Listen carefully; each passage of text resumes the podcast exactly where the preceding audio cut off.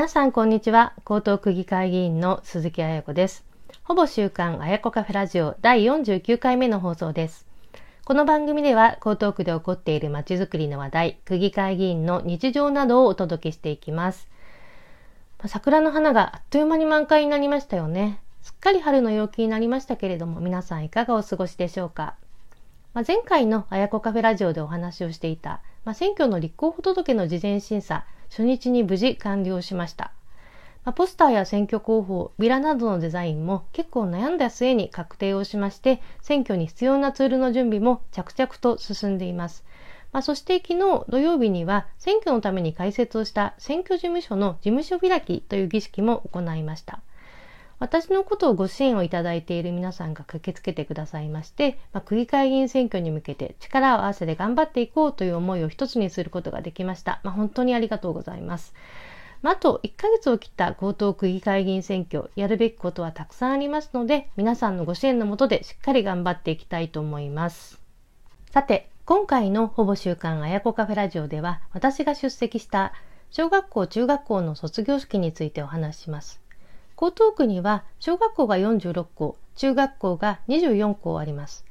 20日は中学校、23日、24日はあの小学校。まあ、小学校は学校が多いので2日に分けて式を開催しているんですけれども、まあ、その卒業式に来賓として4年ぶりに出席をしました。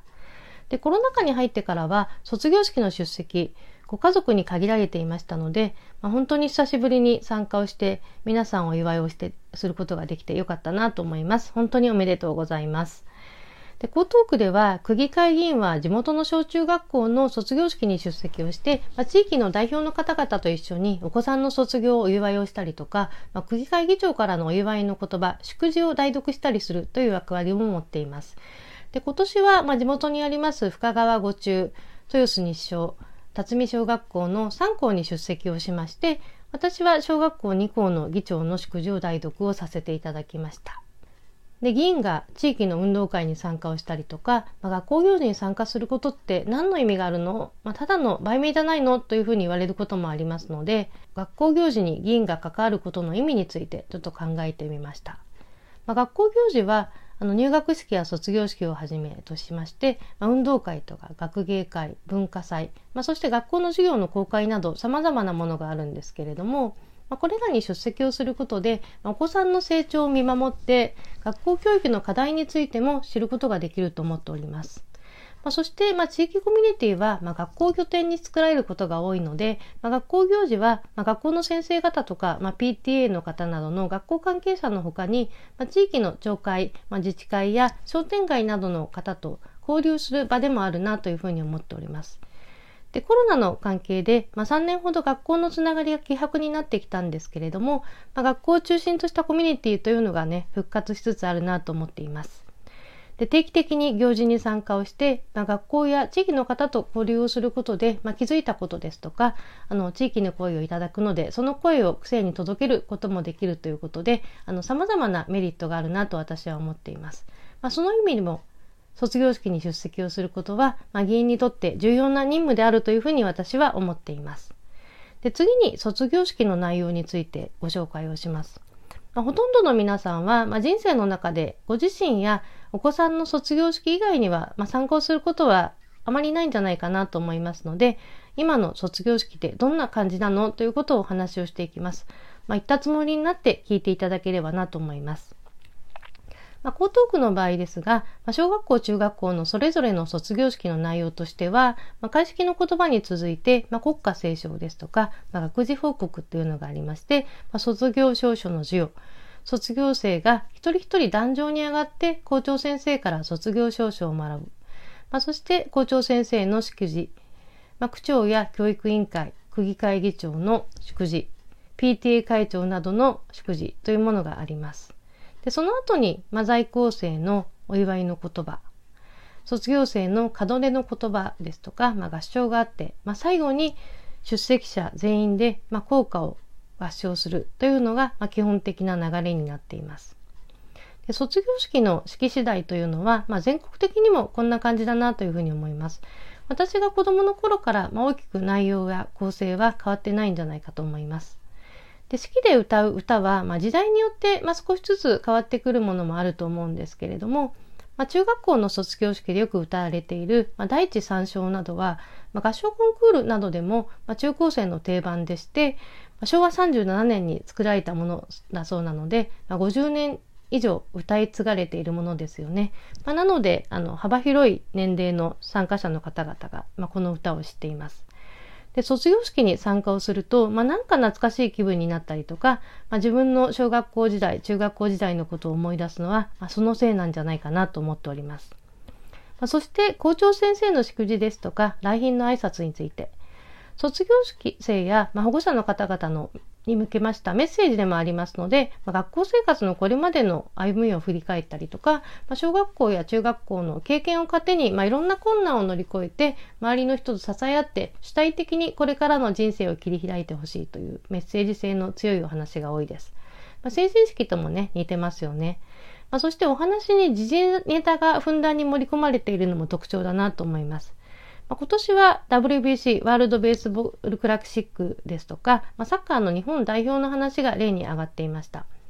オリンピック選手とか、まあ、ノーベル賞の受賞者など、まあ、大きな成果を上げたその時の話題の方々が登場して本当にあの励まされる内容のものが多いので私も式辞や来賓挨拶毎年何があるのか興味深く聞いています。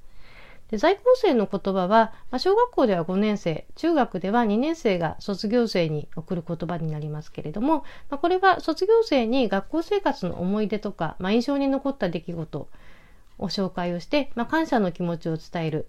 ま、そしてこれからは、ま、自分たちが最高学年として、ま、下級生の面倒を見たりとか、学校を引っ張っていくっていう内容のお話が多いです。で代表者がお話をすることがあのもありますし、まあ、学校全体でみんなが一言ずつ言葉を送ったりすることもありまして、まあ、様々なものになっています。そして、まあ、一番感動するのが、まあ、卒業生の言葉になります。まあ、卒業生が、まあ、学校生活の思い出とか、まあ、経験したこと、まあ、そこで得たことなんかを紹介をして、まあ、中学校、高校などに進学してやりたいことですとか、まあ、将来の夢について語るという内容が一般的になっています。まあ、全員で門出の言葉ということで、まあ、順番に話をしていく場合もありますし、まあ、代表者がお話をするというものもあります。で、ここには合唱もあって、まあ、本当に盛り上がって、まあ、感動が絶頂に達するのが、まあ、この部分だなと思います。私もね、お話聞いてよく泣いたりしています。で、毎回卒業式に参加をすると、まあ、入学してからの小学校の6年間、中学校の3年間で、まあ、子どもたちが、まあ、本当に時には困難も乗り越えて大きく成長しているなということを強く感じます。で、私はまあ入学式にも卒あの出席をしてますので、まあ、1年生の時と最高学年の時の変化はすごくあの感じますし、まあ、お子さんたちの言葉からは、まあ、中学や高校などの次のステップに向けて前向きに頑張っているという思いが伝わってきますので、まあ、とても感動しますし、まあ、式に参加をするたびにあの心が洗われていくなというふうに感じます。まあ、ここまでは卒業式の昔と変わらない部分のお話だったんですけれども、まあ、卒業式で年々変わっている部分については、まあ、オンラインの活用とか、お子さんたちの服装の変化だと思います。でまずはオンライン化なんですが、まだコロナ禍明けてないので、在校生は一部が会場出席で、残りの子どもたちは教室でオンライン観戦だったりとか、お祝いの言葉自体もビデオメッセージを紹介をするということで、まあ、1人1台端末が導入されて以来、あの式のオンライン化というのも一気に進んだなというふうに感じています。で卒業式の他に、まあ、学校の全校集会もオンラインになってきていて、まあ、これは継続するということをあの小学校の校長先生からは伺いました。まあ、これは、ま感染症対策だけではなくて、ま豊洲の地域などはお子さんの数が増えすぎていて、ま校庭や体育館に全校生徒が入りきれないということも絵の解決策でもあるというふうにあの話していました。で、あと、卒業式で注目をしているのが、卒業生の服装になります。まあ、小学校では女子は10年ほど前に AKB のようなあのジャケットと、まあ、チェックのスカートという風なね制服っぽいコーディネートが多かったんですけれども、まあ、最近は、まあ、袴姿の小学生がとても増えていて、まあ、色もベージュ系からビビッドな色モノトーンまで多種多様になっています。袴率だいたい7割ぐらいはいらしあの小学生いまして、まあ、ファッションも時代とともに変わってきているということも感じます。で、袴姿、まあ女子が多いんですけれども、最近は男子にも増えてきています。で、ちなみに私の小学校時代は、ワンピースにボレロという感じで、割とまあ子供らしいあの格好をしていました。で、袴を初めて履いたのは、あの大学の卒業式だったので、まあ、袴姿の小学校、小学生というのは新鮮に感じてましたけれども、今ではね、だいぶ一般的になってきたと思います。まあ、すごく大人びた感じがしてね、あの可愛いなというふうに思います。で、今回の卒業式で注目をされたのは、マスクの着用についてになります。まあ、一般的には3月13日にマスクの着用が任意になっていて、まだマスクをしている人が多いんですけれども、まあ、学校では4月1日からがマスクの着用が任意になります。で3月はま学校生活、マスクをつけることが原則になっていたんですけれども、卒業式では例外的にお子さんはマスクを外して参加をして、一般の参加者は登壇をしてお祝いの言葉を話す以外はマスクの着用でした。お子さんもね、合唱の時はマスクをつけていました。で新学期になってあの学校のマスク着用を求めないことが基本になっていて、まあ、つけたままにしたいお子さんには配慮をしていくマスクのするしないによる差別や偏見が起こらないようにするというふうな方針になっています、まあ、これは議会質問などでね私も聞かせていただきましたで5月のゴールデンウィーク明けには、まあ、コロナの感染症法上の扱いが、まあ、5類に移行して、まあ、過渡期になる4月はあの実際どれだけの方がマスクを外すようになるのかということについてはね注目をしていきたいと思います。まあ、今回の放送では選挙の準備のお話と学校の卒業式についてお話をしました。ほぼ中間あやこカフェラジオ第49回目の配信聞いていただきましてありがとうございました。皆さん良い一週間をお過ごしください。鈴木あやこでした。